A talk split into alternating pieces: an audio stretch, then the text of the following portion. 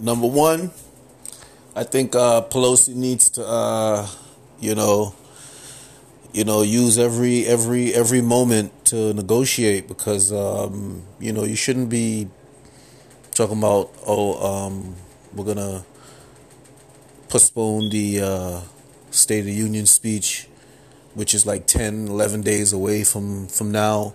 You know, as government worker, I'm looking for this thing to end right away. Well, if I was a government worker, I'm looking for this thing to end right away. Any day now. You know, they come to some agreement, whatever the case is. You know? So 10 days is, is, is a lot of, you know, it's a lot of minutes, it's a lot of hours, you know, it's a lot of days of negotiations. So, you know, they need to work at it.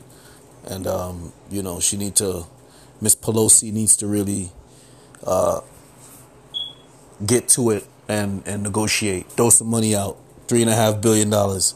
You know, they spent a bunch of money on a lot of stupidness anyway. You know, foolishness all day. They spend money. If you look, if, if, if you used to go down the list of the foolishness that they spend money on, you know, call it whatever you want to call it.